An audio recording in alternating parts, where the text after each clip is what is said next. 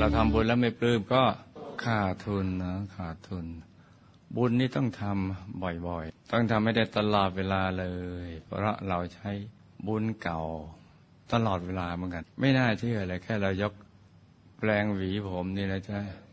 เราใช้บุญไปแล้วเนาะที่เรานึกไม่ถึงหรือเรากระพริบตา นี่เราก็ใช้บุญนะถ้าหมดบุญก็หมดลมก็หมดสิทธิ์กระพริบตาหมดสิทธิ์หวีผม เขียนคิ้วทาปากลำบดเห็นไหมเนี่ยถ้าเราไม่คิดไม่แปลก ยิ่งคิดยิ่งอ่ามหัศจรรย์เดียวเนี่ยจะทุกย่างก้าวที่เรามานั่ง เราใช้บุญตลอดเวลา เราจะมองเห็นตอนใช้เงินใช้ทรัพย์ แต่ตอนไม่ได้ใช้ทรัพย์เราก็ใช้บุญตลอดเนาะใช้ทรัพย์ก็ใช้บุญ ไม่ใช้ทรัพย์ก็ต้องใช้บุญตลอด บุญใช้ไปก็มีวันหมดไป